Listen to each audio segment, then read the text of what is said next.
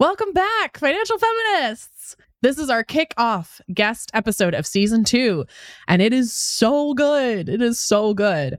I am coming to you all stuffed up with the cold to end all colds. So I'm giving you raspy, snotty today, which I'm so sorry about. But maybe it's sexy? I don't know. You can tell me. Tweet at me. Tweet at me if it's doing it for you. All right. As a reminder, we are bringing you weekly guest episodes every Tuesday for the foreseeable future. So make sure you're subscribed on your preferred podcasting platform so you never miss a minute. Before we dive in, we have a lot of exciting news over at Her First one hundred K. Some of it I can't tell you yet. I'm so sorry. It's coming, I promise. But I am excited to share about our May mental health initiative. We've built out a three-week mental health challenge starting on May second to coincide with Mental Health Awareness Month. Every day of this free challenge, you'll receive an email prompt to help promote better mental and financial health. I talk about it a ton, but your mindset is so incredibly important when it comes to changing your finances. So we're hoping this challenge encourages you and starts you on your journey to better mental health.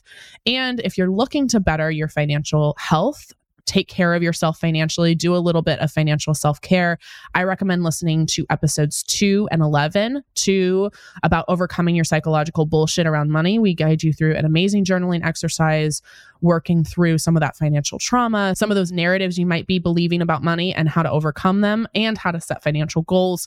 And then episode, I believe eleven, is all about practicing and implementing financial self-care, which is so important in our total self-care journey. So I encourage you to listen to both of those episodes, especially during this month.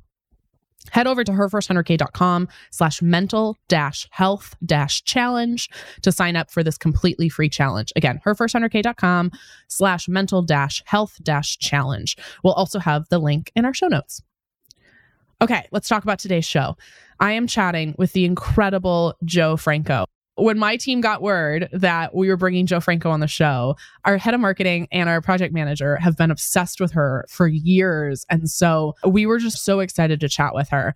She's a world traveler, writer, creator, polyglot. This woman speaks like nine languages, eight languages, and is constantly learning more. She's also the host of the Netflix show, The World's Most Amazing Vacation Rentals, which if you want some like serious travel inspiration, if you want to be bitten by the travel bug, this is where you go. This is the show you watch.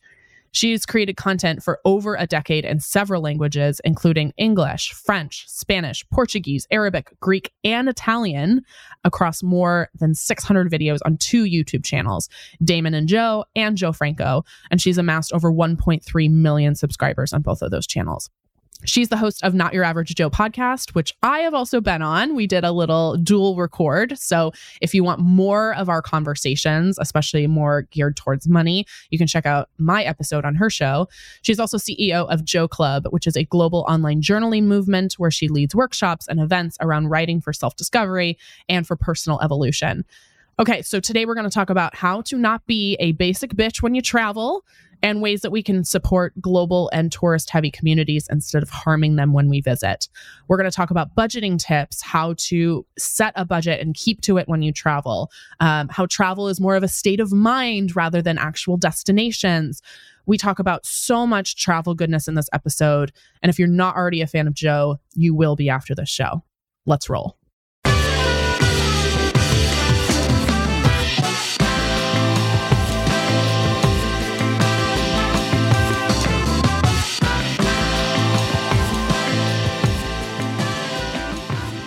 Well, what time is it? Is it like, it's eight hours, it's seven hours later? So it's eight it's o'clock? Time for wine. I'm having the two best things, wine and conversations about money with a very smart woman. So cheers to that.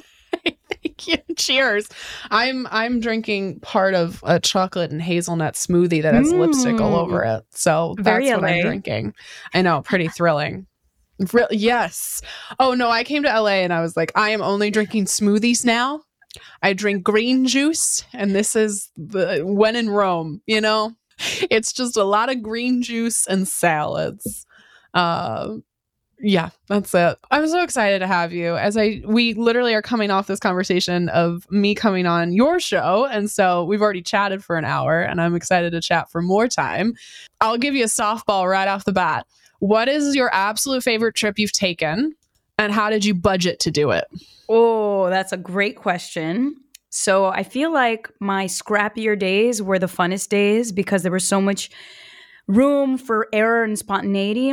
But one trip I highly recommend for everyone is getting a Eurorail pass. So it's the train system in Europe. So I I forgot how many countries I went to. It was like twenty countries in like twenty days. It was like a mad chase. But it was so much fun because the way that those passes work is you basically, you get on a train if it's available. You don't plan out. You can be super meticulous and like plan every single train you're going to take, but odds are you're going to get to a place, fall in love with it, stay a little bit longer. So then it becomes this improv travel experience. And the characters that you meet on the trains and the countries that you end up going to because the local train is going to take you three hours longer. So you're going to take the express train and end up in, in Krakow, Poland. Like that trip is a trip of a lifetime. And it's pretty cheap, honestly. Wow. Yeah. So when you're traveling, like I imagine part of it is like figuring out, do I want to go to the major city in a country or the major cities, or do I want to go to the middle of nowhere? So for you, like what either country or city surprised you the most? And what was the kind of like logistic or the the thought process of, yeah, do I go to Rome or do I go to, I don't know, Crema, Italy, right? Or like somewhere you've never been before and that nobody's ever heard of?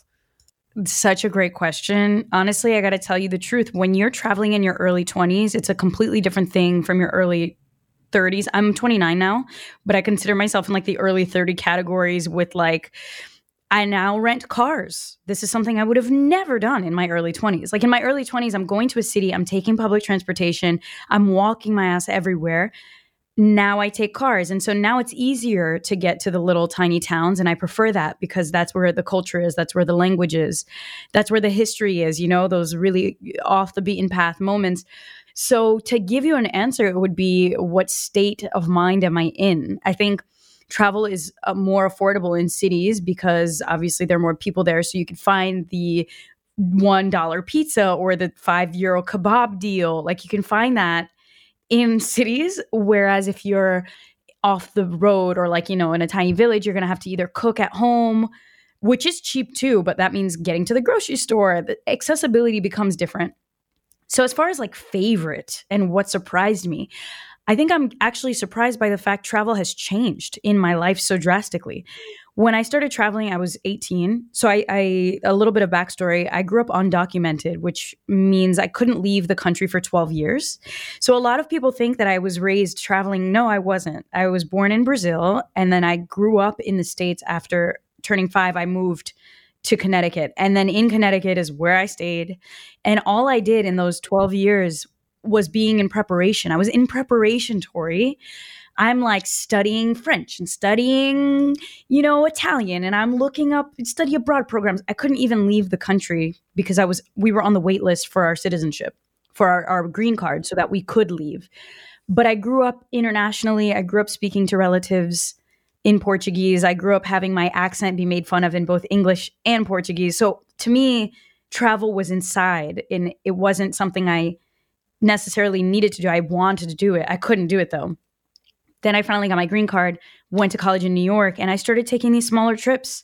It was a day trip. Let's go to the cloisters. Like, what is that? Nobody in our grade has gone. It's this, you know, thing in uptown Manhattan. Let's go explore it. Let's go sleep overnight and wait for S N L tickets. Not because we're traveling very far, but because that's an experience.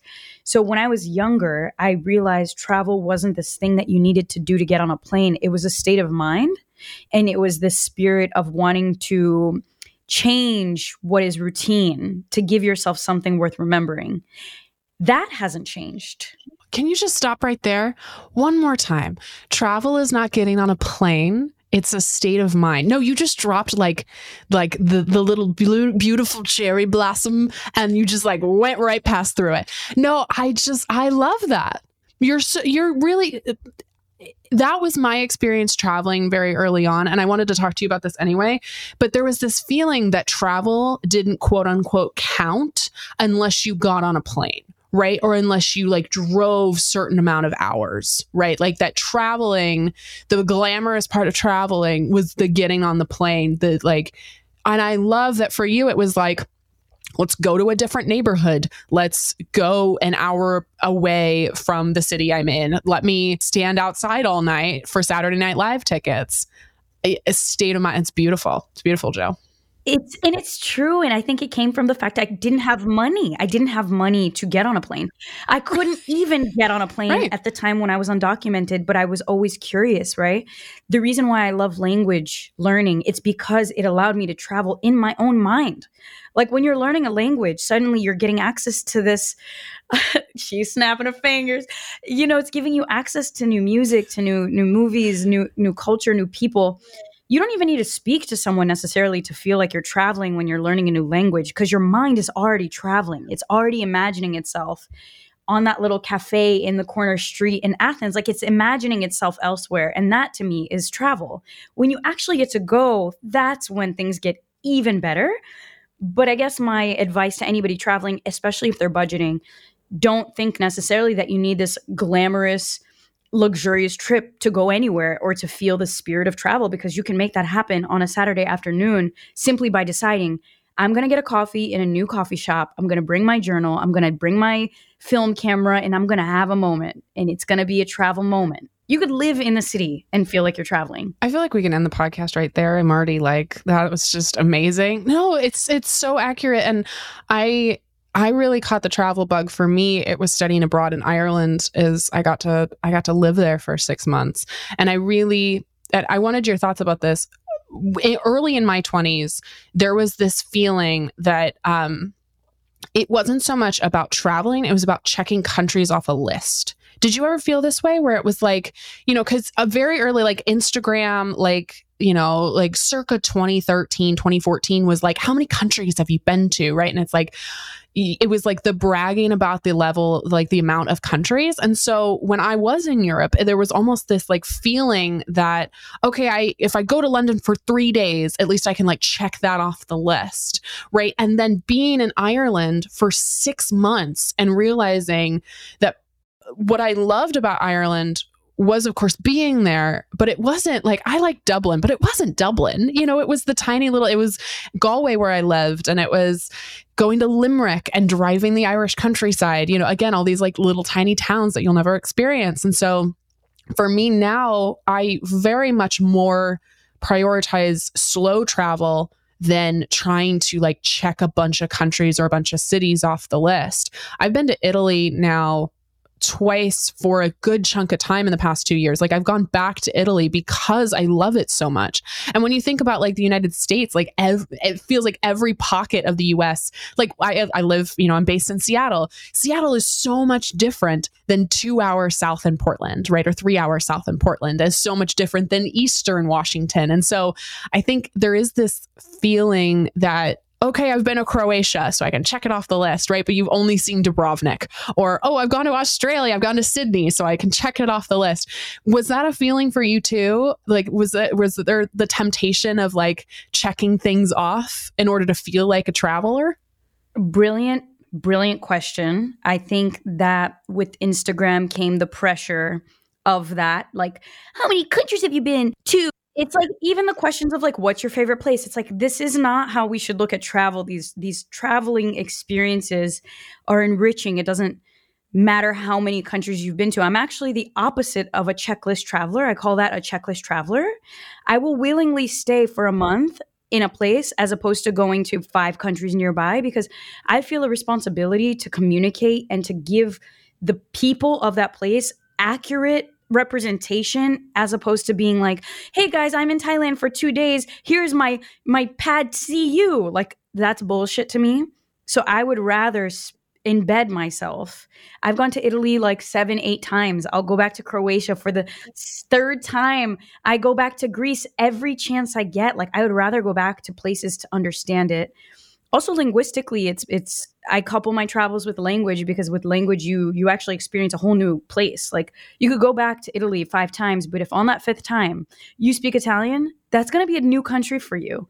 So for me, when I look at travel, I go back to the same places. Like I'm in, I'm living in London right now. I've lived in London before. I could easily have gone to, I don't know, like freaking Serbia. It's like, no, I'm going to live here because I've been here. I will make it there eventually. But I think that when we look at travel, we really got to zone in on what we want, because travel has become this very flashy thing. And there's this peer pressure of checklists and locations. But it's like, ask yourself, what do you actually enjoy? Because at the end of the day, this is your money. This is your time. And if you're going for the sake of having something to brag about, that's quite frankly bogus, in my opinion, because those people that you're bragging to aren't the ones living your life. And they're not the ones night after night in the hostel or the Airbnb or fighting the person on the train. Like, they're not you. So who cares? Who cares what they think? I actually feel strongly the opposite. When somebody asks me how many countries I've been to, I'm like, that is not the question you should be asking me. That's not the question, because that says nothing. Because I could have easily said, I've gone to ninety countries and I've not learned one language and I've not learned one thing about the culture and I've not made one connection. So it's bogus. But if you want to ask me how many languages do I speak, how many friends do I have in those places, then let's have a conversation. That is so well said. Yeah, for me, I just, I keep going back to Italy and Ireland. Like, those are my two. I just keep going back. And even my, my, like, I even do the thing in my brain where I'm like, we're going back to Italy again. Like, go see somewhere else. Like, you've already checked Italy off the list. And I'm like, yeah, I've done Southern Italy, but I haven't done Northern Italy. And for me, food is like the big thing when I travel. Like, I, I am like, I, this is why I love traveling with my best friend, Christine, because for us, it's like the priority is what, like, what is the best food here? What is the most authentic food here? And where can we find it? And then we've eaten, when can we eat next? And so, like, you know, the difference between cuisine in Southern Italy and Northern Italy is so different, even in how they make their pasta, right? Southern Italy, no egg. You're, you're, you know, blasphemous if you use egg in your pasta, versus North, you know, you, the, there's the expectation of egg, right? Like, it's just something as simple as that. I could talk to you about this for hours. Okay. So something you've mentioned repeatedly, and then I'd love to talk to you about, you're a polyglot. I have an issue with languages. I speak enough French to get by. That's like the only language that I can speak other than English. And I wish I, in my fantasy, I speak fluent French and I'm very sophisticated. Um, and I just admire you so much. The fact that, like, this, this is, you know, an attribute or, or something you've worked hard for. What is the difference, as someone who speaks multiple languages, between traveling to a country where you know the language and one where you don't? Great question. Two completely different experiences. But I do have to say, you don't need to be fluent to get the respect of the locals. I think, for instance, I was in Croatia and I don't speak Croatian, but before I even landed, I started looking on Spotify for Croatian artists and I started adding songs to a Croatian playlist. This is something I do. It's like a great travel tip. You kind of mark the memory. Look up like the top artists of that place. And I do this everywhere I go, and it's really fun. And not only is it fun, but it's also a window into the language. So for instance, I got to Croatia. I didn't speak any Croatian. I was going to spend what turned It was a week turned to a month. So I didn't know I was going to spend a month there. So I was like, okay, I'm going for a week. I don't need to like learn this language, but let me look up my basics. Let me look up like huala, which is thank you, or like, let me look up how are you? Let me look up all of these things. And I started asking, like right when I landed, I started asking the Uber driver, how do you say this? How do you say that? How do you say this? And that is an opener, right? So like, not only is that creating an experience of its own, but you're getting the tools that then you could use in your next interaction. So I don't think anybody needs to be necessarily fluent in a language, but if you're curious about the language and if you're speaking to the locals with that curiosity, that's already going to make your trip different. People will look at you differently if you're asking them unexpectedly, like, hey, how do you say thank you in your language? And they're just giving you your food. It's like, suddenly they're like, oh, this isn't just a, another dumb tourist. This person is curious and they will treat you better. So then let's look at the other side of the spectrum. If you pull up and you're fluent in the language, or you're intermediate enough to speak without having to switch, that is when things get wild. Like the amount of activities I've gotten to do, or places I've gotten to stay, or things I've gotten to see simply because I became friends or connected with somebody in a language that they did not, like they didn't speak English, right? So we're talking about somebody I would not have met. I wouldn't have met this person if I didn't speak Italian, or if I didn't speak French, or if I didn't speak Portuguese, or if I didn't speak, and the list goes on. That to me is mind-blowing, because the world is filled with people just like us that are speaking languages we don't understand until we try to understand them. It's crazy. Like right now on the other side of the world, there's probably a podcast recording happening just like ours, but in Korean. We'll never know unless we spoke Korean. And it's like when you look at language learning as a way to kind of unlock life, it becomes way more interesting than dusty high school Spanish. I love that so much. And I experienced that firsthand. So I speak enough French to get by. And my friend Christine speaks better French than I do. And literally we had anticipated trying to go to France for like a month, which is what we ended up doing. We went to France for all of September, except for a couple days in Ireland because I couldn't help myself. And then um, we went to Italy for all Ireland. of October. I love it so much. I literally like get teary eyed when I talk about it because like I transformed there. Go move, move. Let's be Europeans. Come on. Done. Girl, I've thought about it. I'm like, I'm halfway there already. Like the plan is after L A, New York, and then probably Ireland. Cause yeah, I can't stay away. We anticipated hopefully, you know, spending some time in France. And so we hadn't, you know, taken French classes for her since college, for me since high school. And so we took like a community college class and like, I didn't learn much more, but it was like a good refresh. And then we stayed in an Airbnb in this tiny little town outside of Dijon that no one's ever heard of called Arnay-le-Duc. And it had like less than, I think like a thousand people, and we called them French mom and dad, but we stayed at an Airbnb with French mom and dad, and they would bring us cake, and they were so sweet, but spoke not a word of English. And so we had to navigate that. And it was also the feeling of accomplishment. It was in no way perfect. I was saying very like elementary vocab, trying to communicate, right? But it was the the accomplishment of like, I stayed in rural France for three weeks and communicated with somebody in their language, even if I had to Google some stuff in the moment, even if like I said something embarrassing. And that was just the coolest thing. And to your point, never would have met them, never would have had a conversation about them or with them, you know, and that was just so cool. And no one's heard of this, this city. No one's heard of this tiny little town, but we're driving around literally like looking at castles and like going to the middle of nowhere in the French countryside that, you know, no one's put on a, on a must, you know, see the twenty-five places to see before you turn twenty-five. Like no one put that on a list, but it was so, so cool. I love that. And it's, it's that, it's exactly that. These things that you get access to aren't on lists. I think we have kind of burst the knowledge bubble in a way. So I think like five years ago, seven, ten years ago, let's even say twelve years ago, people started posting a shit ton of travel content. Like so much content on the internet was being posted. I was a part of that as well. Like when I started my YouTube channel back in twenty twelve, that was the that was the brand. It was travel. It was travel. But for us, it was travel with this, you know, very cheap approach. It wasn't checklist travel. It wasn't let's try to hit every country, but we ended up seeing a lot. We ended up traveling to a lot of places, and it was all cheap and affordable because we were broke.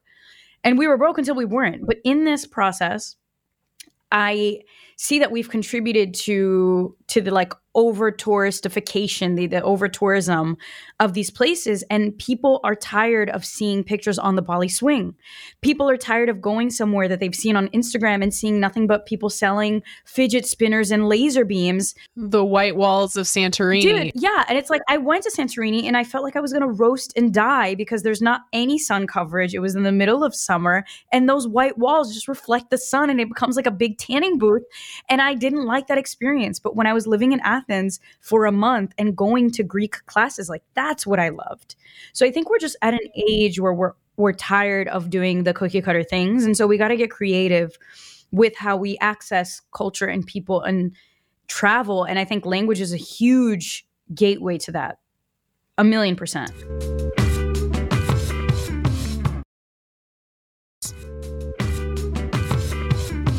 Literally, my next question.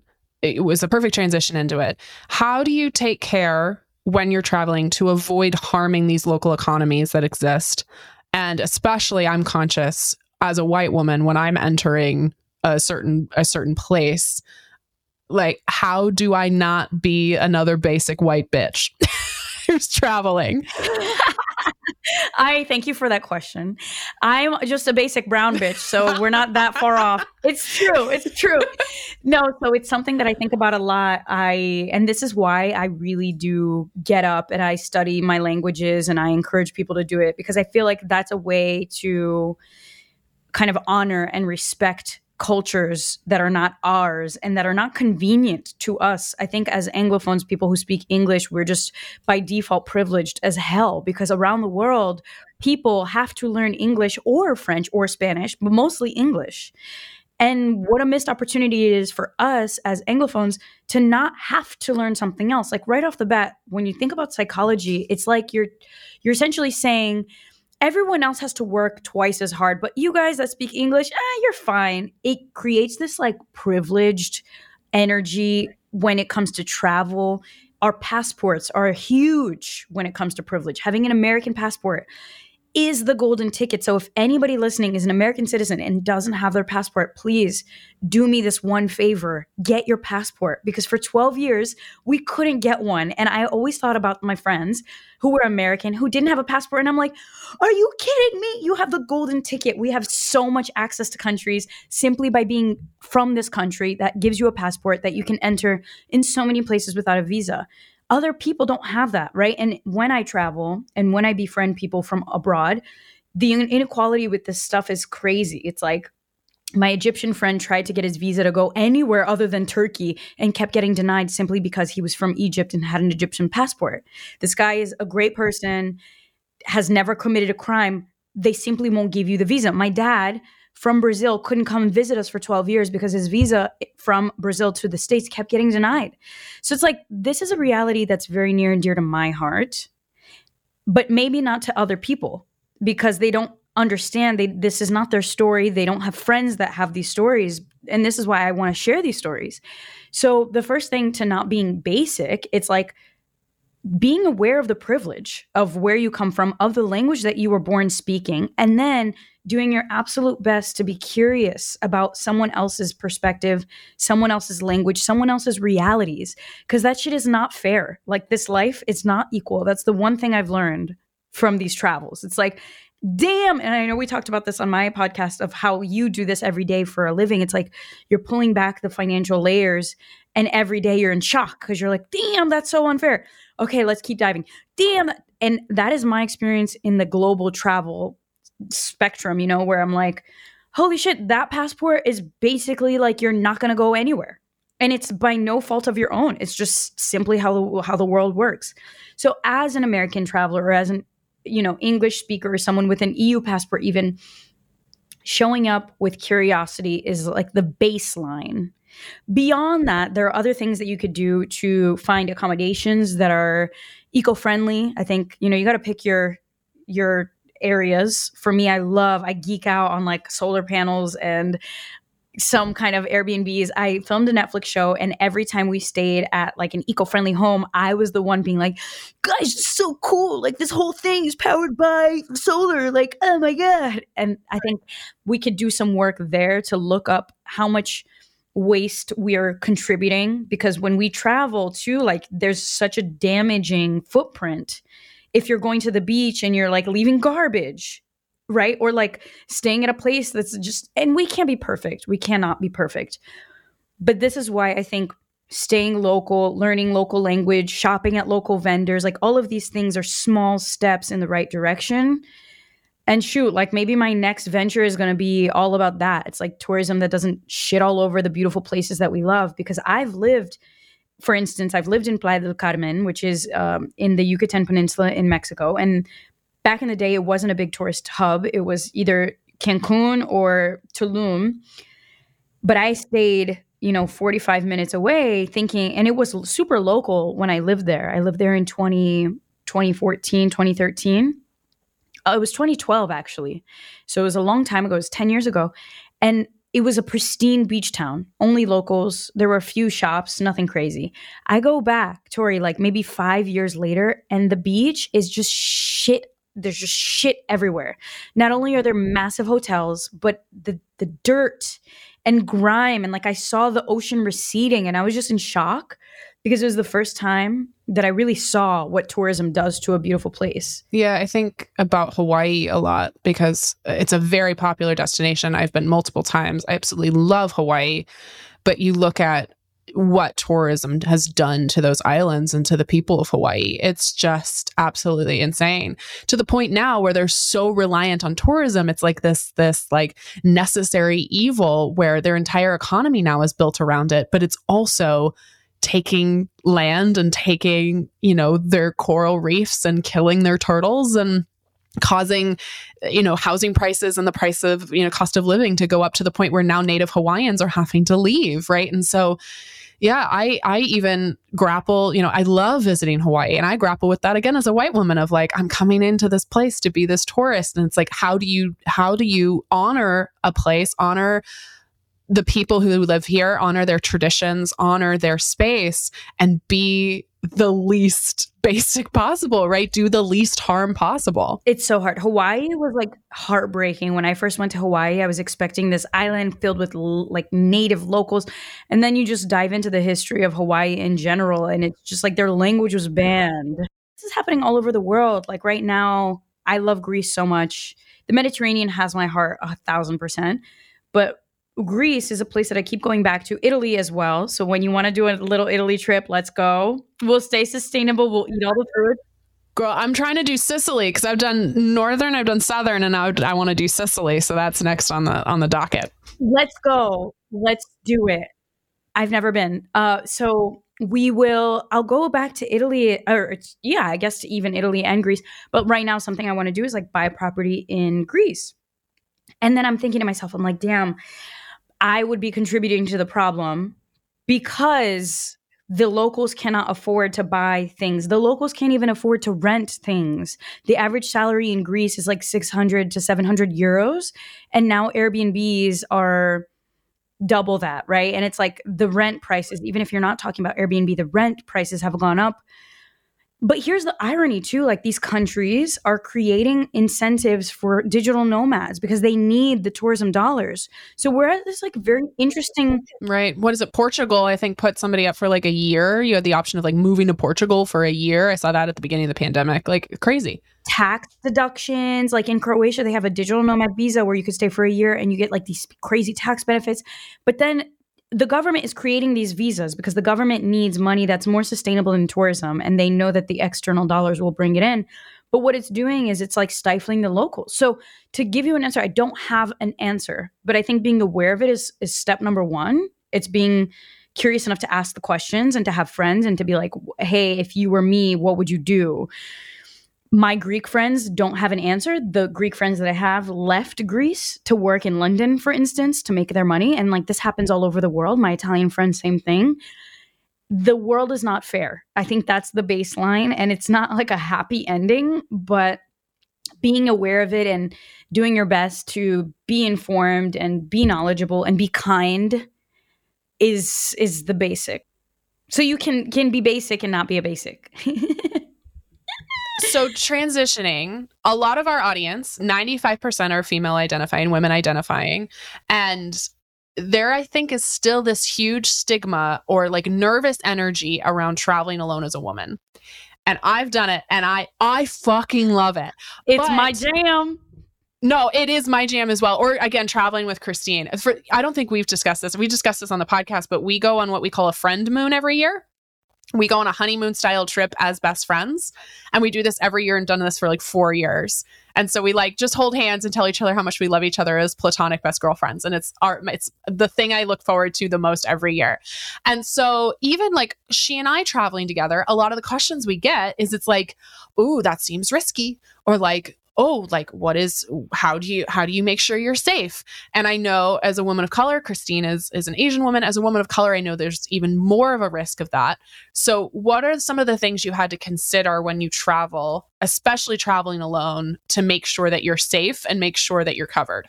Great question. And I would be lying to you if I told you racism is a myth. It's very much real. And I've seen it several times on my trips. I have, but like everything, I smile and I continue with grace.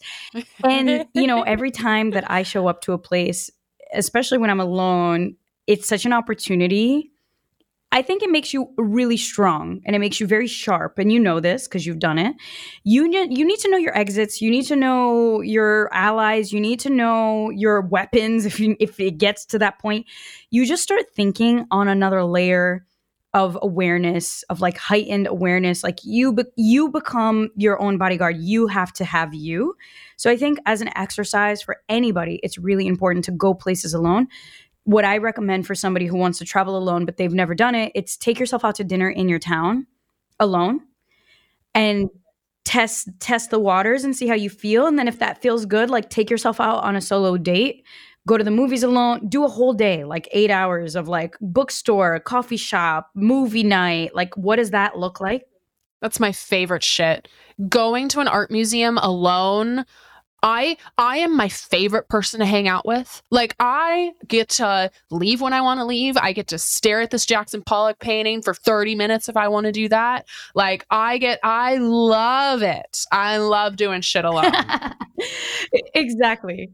And that's the thing too, you get to actually hear what you want, because if you are constantly surrounded by people, your your desires are likely swayed by what they want. If you're a team player, you're probably going to be like, yeah, I want to stare at this painting for thirty minutes, but everybody wants to go to dinner, so I guess I'll do it for ten minutes. And like, that was not a fulfilled moment for you, but you're doing that for the sake of the team. When you're alone, you don't need to sacrifice any desires, for better or worse. So I think for me, solo travel, it's like a rite of passage. It's also a necessary exercise. And if people are scared, take themselves out for these like mini day trips or take a road trip by yourself, see how that feels. There's nothing more empowering than going somewhere alone and not only surviving, but thriving. Like when I, I thrive when I'm alone. And actually I get cranky. I get super cranky when I haven't spent time alone, which is confusing because people think I'm an extrovert, but I think I'm actually an introvert who likes being around people. That's literally me, Joe. That's literally me. Is I I get so much energy from people, but I also, I need to like have at least one night a week, preferably a couple, where I'm just sitting by myself at home, like doing nothing. Yeah, like give your inner voice some time to shine and to talk to you and to hear what's up. I love journaling, and I actually have the Journal Club, Joe Club, which is a whole company dedicated towards maintaining the habit of journaling. But we do this with a global community where we meet twice a month. And these people came into the club alone and now they're friends.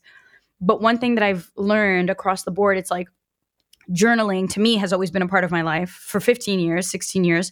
All of my travels are journaled. And then when I kind of examined that, I'm like, damn, when I was alone, I wasn't actually alone because I had my journal as a companion, which is like a mind banger, which is something I say to be like, it's a shocker, because it's like my voice got a chance to do its thing in the pages of my journal. And when I'm alone in a bar or in a restaurant and I'm journaling, what that does is it invites people to come and speak to me. And they're like, what are you writing about? And then they actually give me a story worth writing about. So it's this weird symbiotic cyclical thing. Huge tip, if you're traveling alone, bring a journal, bring your magazine, bring your book. Bring a book. I do that a lot. I bring a book. I literally sat on a beach in Hawaii with a like with a mixed drink, a volcano or some rum yeah. bullshit, which was so great, on the beach, brought my book because I knew I was going to be there two hours. And I'm like, I don't want to be on my phone, so I'll bring a book. And that's the thing too.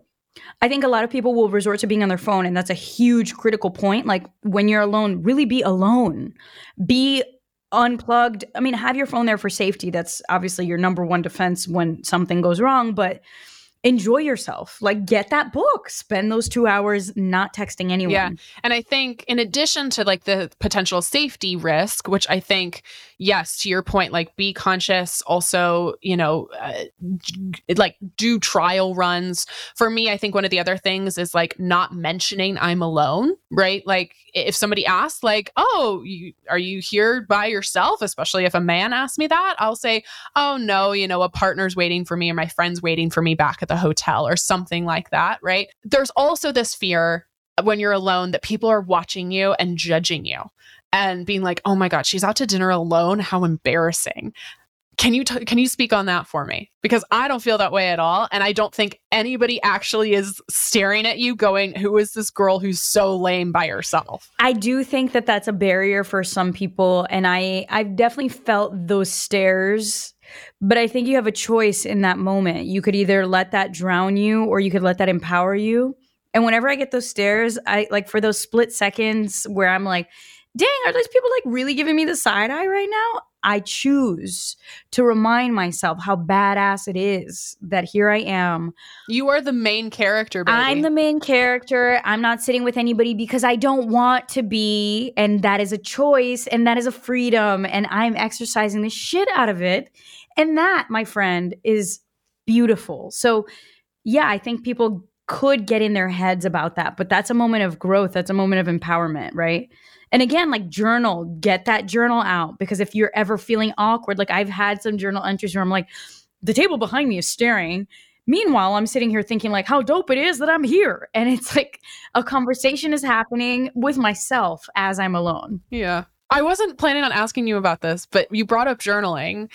Um, my relationship with journaling has changed so much in the past couple of years. I was like a very sporadic journaler. And now I am like, I try to commit to at least a brief journal entry every day.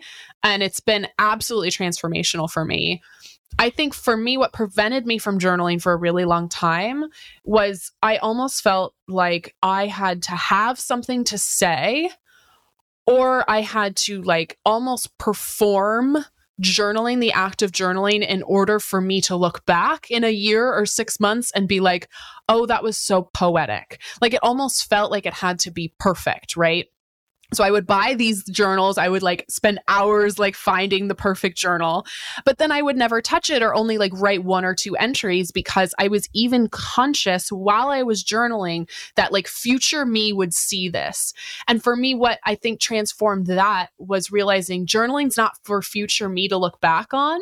It ends up being something that's beautiful and like a time capsule of what I was doing. But journaling is for me in the present to work through some shit or to talk about how I'm feeling. And I don't know if you've had a similar experience as well, but it prevented me from having a really good relationship with journaling and with reflecting because I was already going, how is this going to look in two years? How embarrassing is this going to be in a year? As opposed to being like, no, what I need to do right now is talk about how much I want to cry and talk about how much things suck at this moment or how beautiful things are and how like cheesy as it sounds, I'm so glad I'm here in this moment, you know?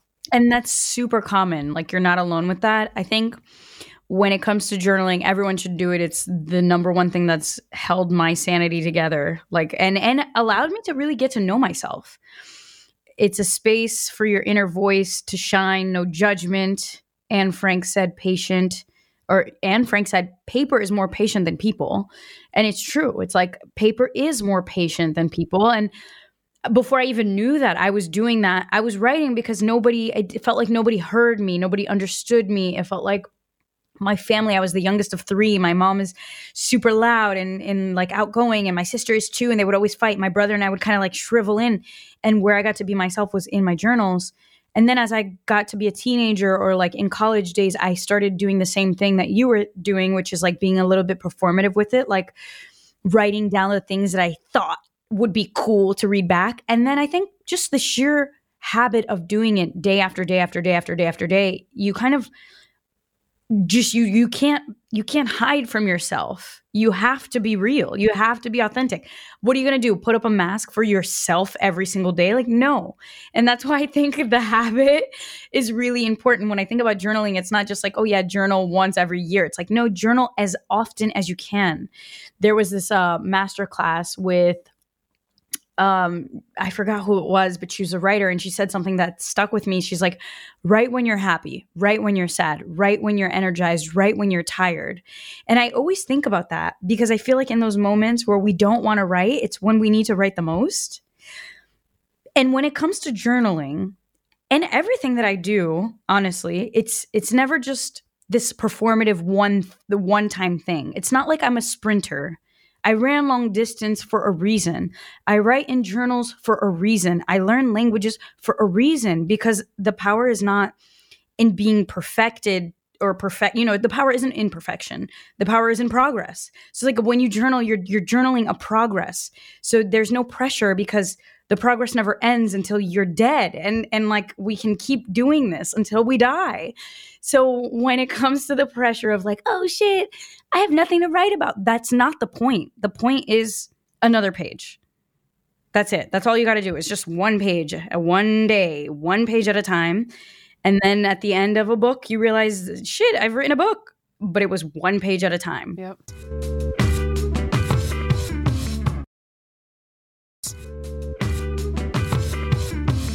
Joe, I feel like you're so, you're my soul sister. So good. I'm just like, yes, yes, yes, yes. This is it. This is it. Okay. I want to transition to talking about your business, your career, how you kind of made travel your profession or part of your business. So very simply, how do you get paid to travel? Man, you spend a lot of hours editing videos and content and posting it and engaging and repeating. So I started by filming my adventures with my old business partner, Damon. We spent the first, you know, from twenty twelve until twenty eighteen, twenty nineteen, we just spent those years grinding hard on YouTube. And I remember the first few days and months and years, even no one gave a shit. Like I had to bake cookies to convince people to subscribe to our YouTube channel. And even then they didn't subscribe. And this is a numbers game. Like, you know, it's just the amount of content you have to put out on the algorithm to get picked up. That's, that's how we lived. And all of this was happening while I was in college. So I was studying international business in Manhattan. I interned in seven different places. I had side jobs to make money as a waitress, hostess in restaurants. I I did everything. At, at the same time, I was a resident advisor at college so I could get free housing, desk attendant in the summers because I wanted to stay in New York and intern.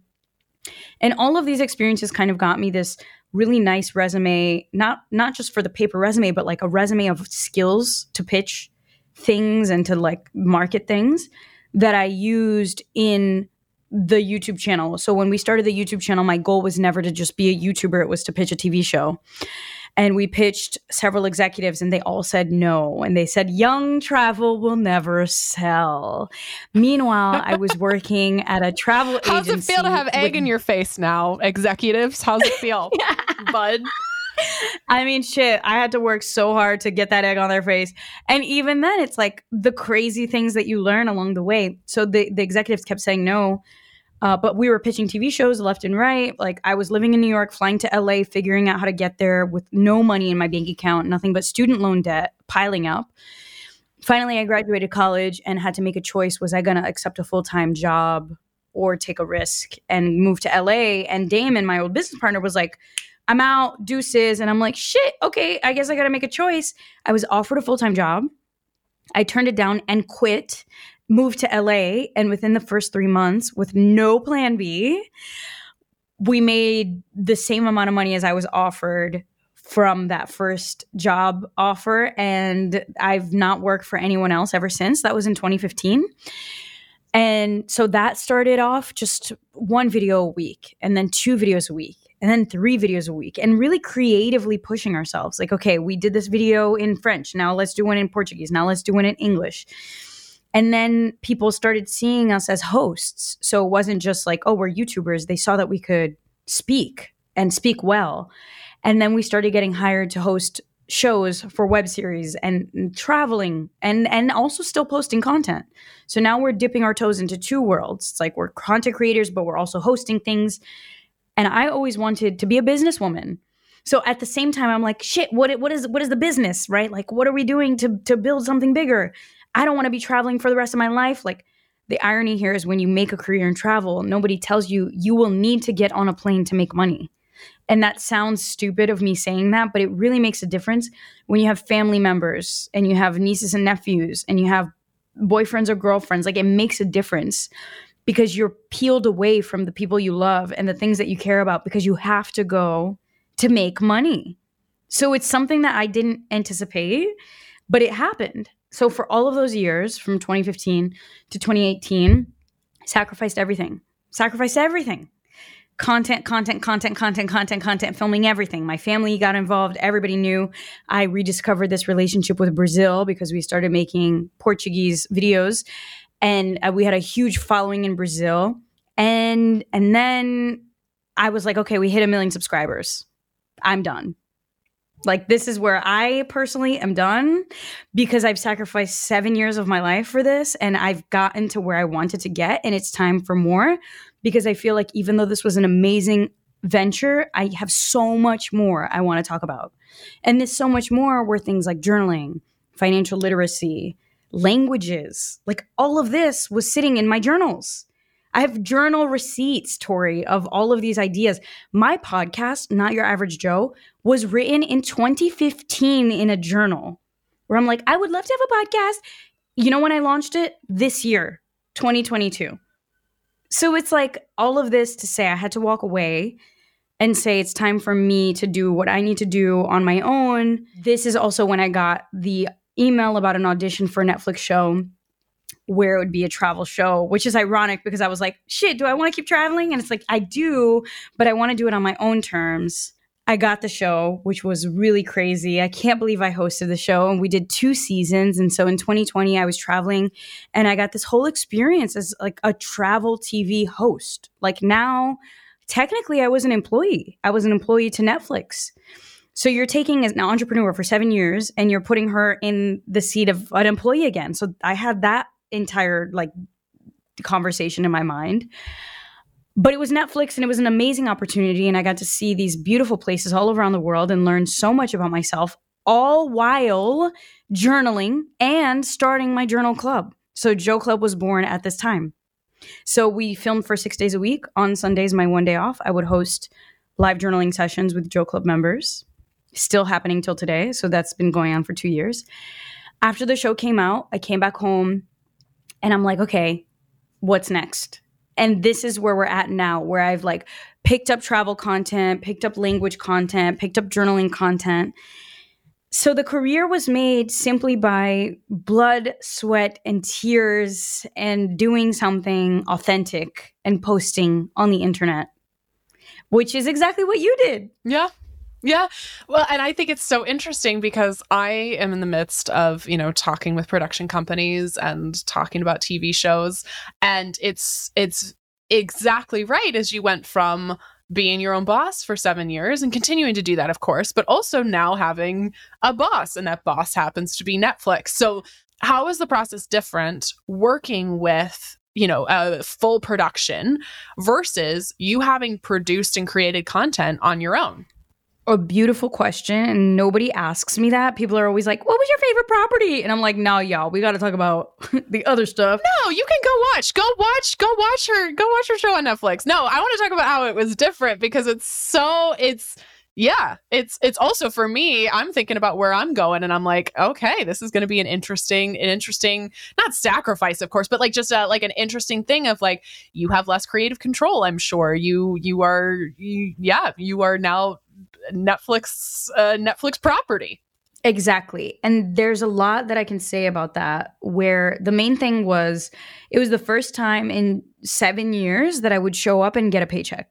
Shocking. That's a shocking concept, for better and for worse. For better, because it's like, okay, I could have an off week and I don't have to push it, push it, push it. I can show up, do my job.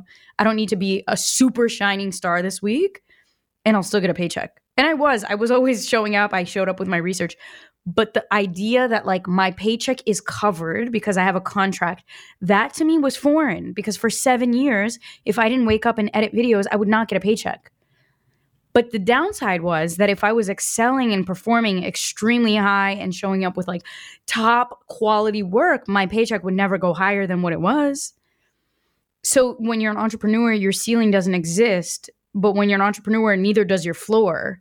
When you're an employee, at least you have a floor. You can fall down and you know that you have a paycheck, but you're, you're capped at a ceiling, which is negotiated by you, your employers, whatever, your contract in this case.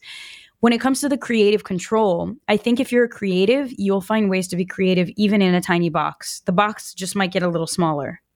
So even though I didn't have full creative control, I had creative control with how I displayed my properties, with the story I wanted to tell. And that was an exercise in itself, because I was used to kind of commanding the ship. And now all I had was this property that I had to introduce to my co-hosts, and I had to present this property and tell them why.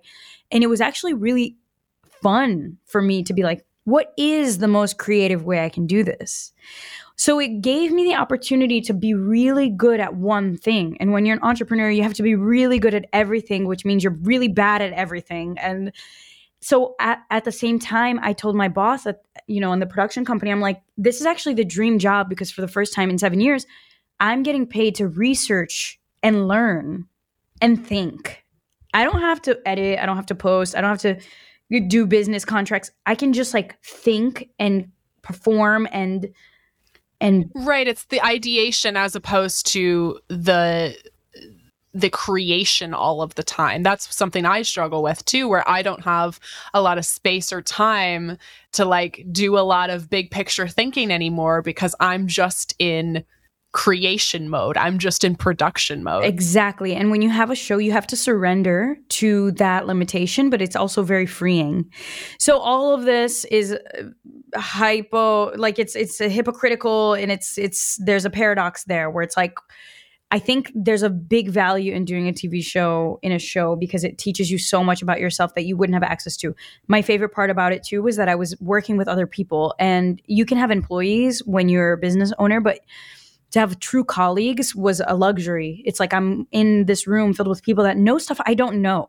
And that to me was worth more than the paycheck, right? Like those relationships, the experiences that we had, all the behind the scenes moments, that's what was worth it to me. It wasn't the followers, and it wasn't the fame, and it wasn't the resume item, and it wasn't the paycheck. It was the collaboration in making something huge, way bigger than I could have done on my own.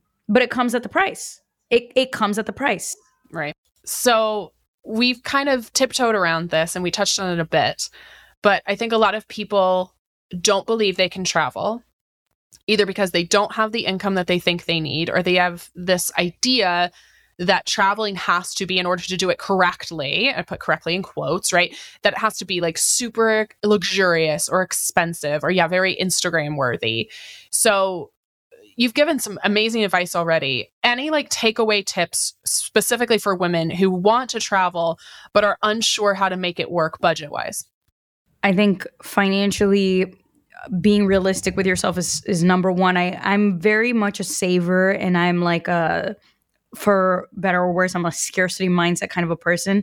So like maybe once every year I'll splurge, but for the most part, I stay below my means. I very much live below my means. And when I travel, I try to find those experiences that are free, or, you know, those experiences that can put money back into my pocket. So the main thing that I would recommend, it's like I started making videos about traveling because I knew that if I kept doing it, it would actually pay for my travels. So it's ironic, right? It's like you can find ways to make it work. It's like if you're doing this thing already, how can you maximize on that financially?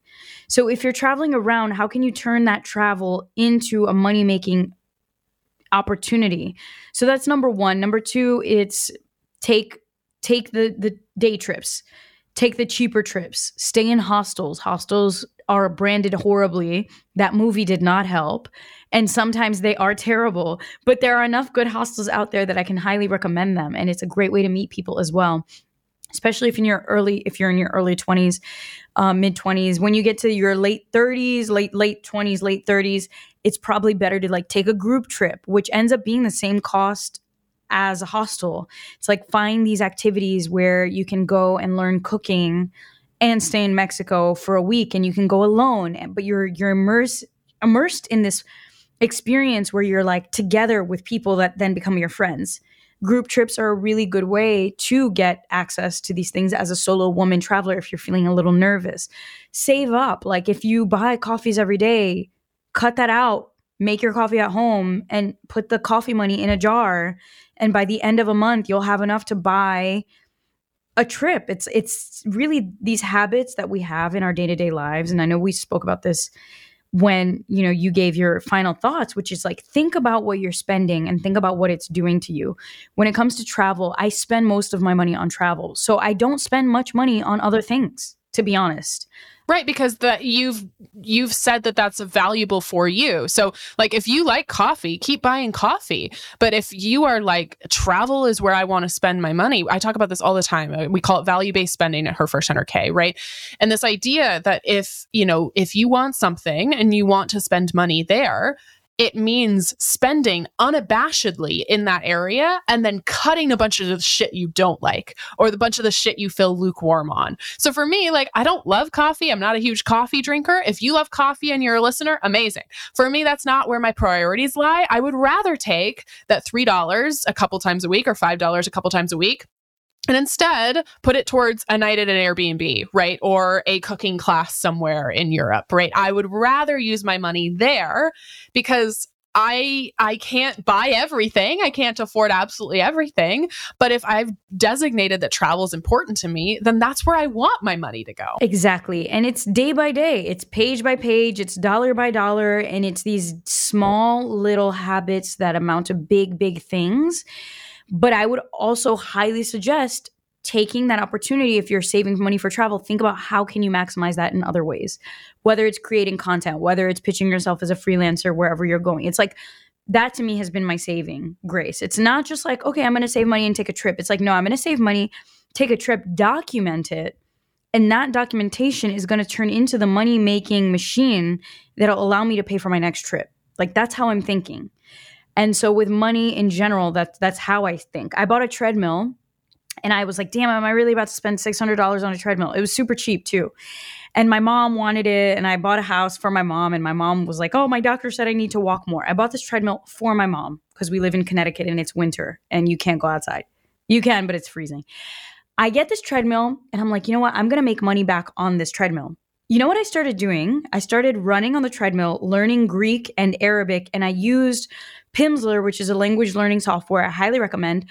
I signed up for their affiliate program, and every time I posted myself running on the treadmill, practicing my Arabic, I would put the link, and I have paid that treadmill over and over and over and over smart, again. Smart girl. This yep. is how I see everything I do. It's like, if I'm spending money on this, how can this money work for me? So that's my conclusion. I think travel is very accessible, but you got to be strategic. I love it. Um, thank you so much for coming on. I I already have the travel bug, and literally I'm like getting the itch as I'm speaking with you where I'm like, okay, where where are we going next? What are we doing next? Let's go. So I know. I'm just I I just love everything you're about and what you're doing. Um, what is next for you and where can people find you? What's next for me? I'm surviving my twenty-one day language challenge, which is a daily challenge where I'm encouraging people all around the world to learn languages with daily cool. tasks. And uh, journal prompts, scaling Joe Club, my journaling club, which is like a piece of my heart. And I'm really curious to see how that's going to play out. And I have my podcast, Not Your Average Joe, where I interview dope people like you that help people be less average. That's been such a beautiful project. And I have my YouTube videos that I am going to start releasing again, where I actually have content from an Italian road trip, tons of food. My best friend yes. and I also do a similar thing. We just haven't branded it, but very smart branding Yay. On Friend Moon. Love it. Where did you go in Italy? we, Where did you go? So we started in Milan. We went to Lake Como okay. and we went all the way down the middle to, to Rome. And every step of the way we're eating. That's literally what we did. So we did Southern Italy in twenty nineteen for like eight days. And we did, I always want to put the G in Puglia, but I'm like, I want to pronounce it Puglia, but I think, isn't it Puglia? Puglia. Yeah. Puglia. Oh, yeah. I'm bastardizing it. I'm Americanizing it. But yes, did that region. And then we did the Amalfi Coast. And that was amazing. And then, yeah, this trip was Northern Italy because we're obsessed with Call Me By Your Name. So we did the full, like, Call Me By Your Name Crema tour. We did Lake Como. We did Milan. And then we ended up in, uh, like, a winery. We lived at a winery for two weeks outside of Pisa. Again, in, like, middle amazing. Of nowhere town. And, yeah. Let's oh, go. I'm so we excited. Go to- I can't wait to watch.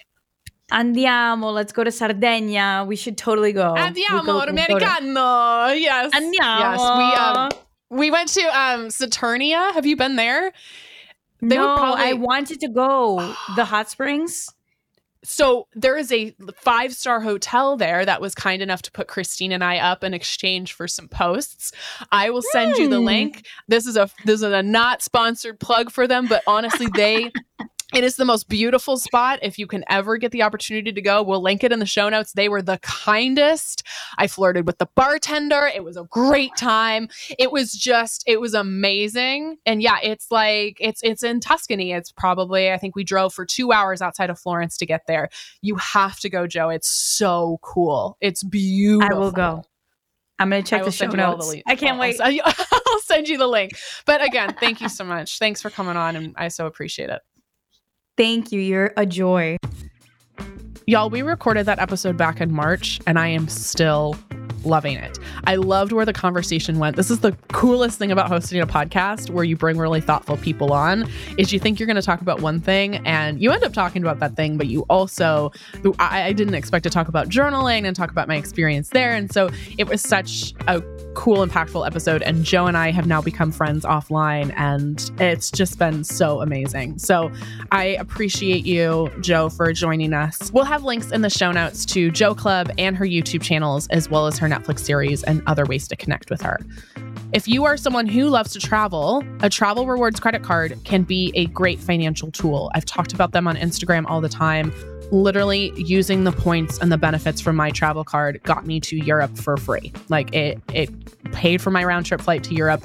It gets me into airport lounges. It helps pay for my car rental insurance when I rent a car. You get cash back, you get hotel stays, like just by using your credit card responsibly and smart. It's a complete game changer when you're traveling anywhere, but especially when you're traveling internationally. So you can see some of my favorite credit card recommendations at her first one hundred k dot com slash money dash tools. We'll also put it in the show notes. And if you're looking for more travel tips, check out the show notes for this episode, where we're linking some of the best blogs on travel and specifically travel credit cards. And besides some great blogs, we've also got free downloads and ebooks to help you plan your travels coming very, very soon.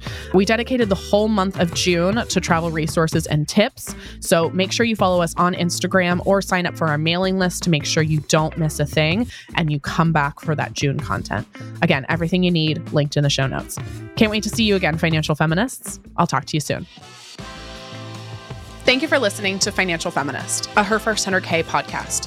Financial Feminist is hosted by me, Tori Dunlap, produced by Kristen Fields, marketing and administration by Karina Patel, Olivia Koenig, Sharice Wade, Alina Helzer, Paulina Isaac, Sophia Cohen, Valerie Oresco, Jack Koenig, and Anna Alexandra. Research by Ariel Johnson.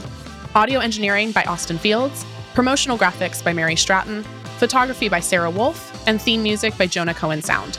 A huge thanks to the entire Her First one hundred K team and community for supporting the show. For more information about Financial Feminist, Her First one hundred K, our guests, episode show notes, and our upcoming book, also titled Financial Feminist, visit her first one hundred k dot com.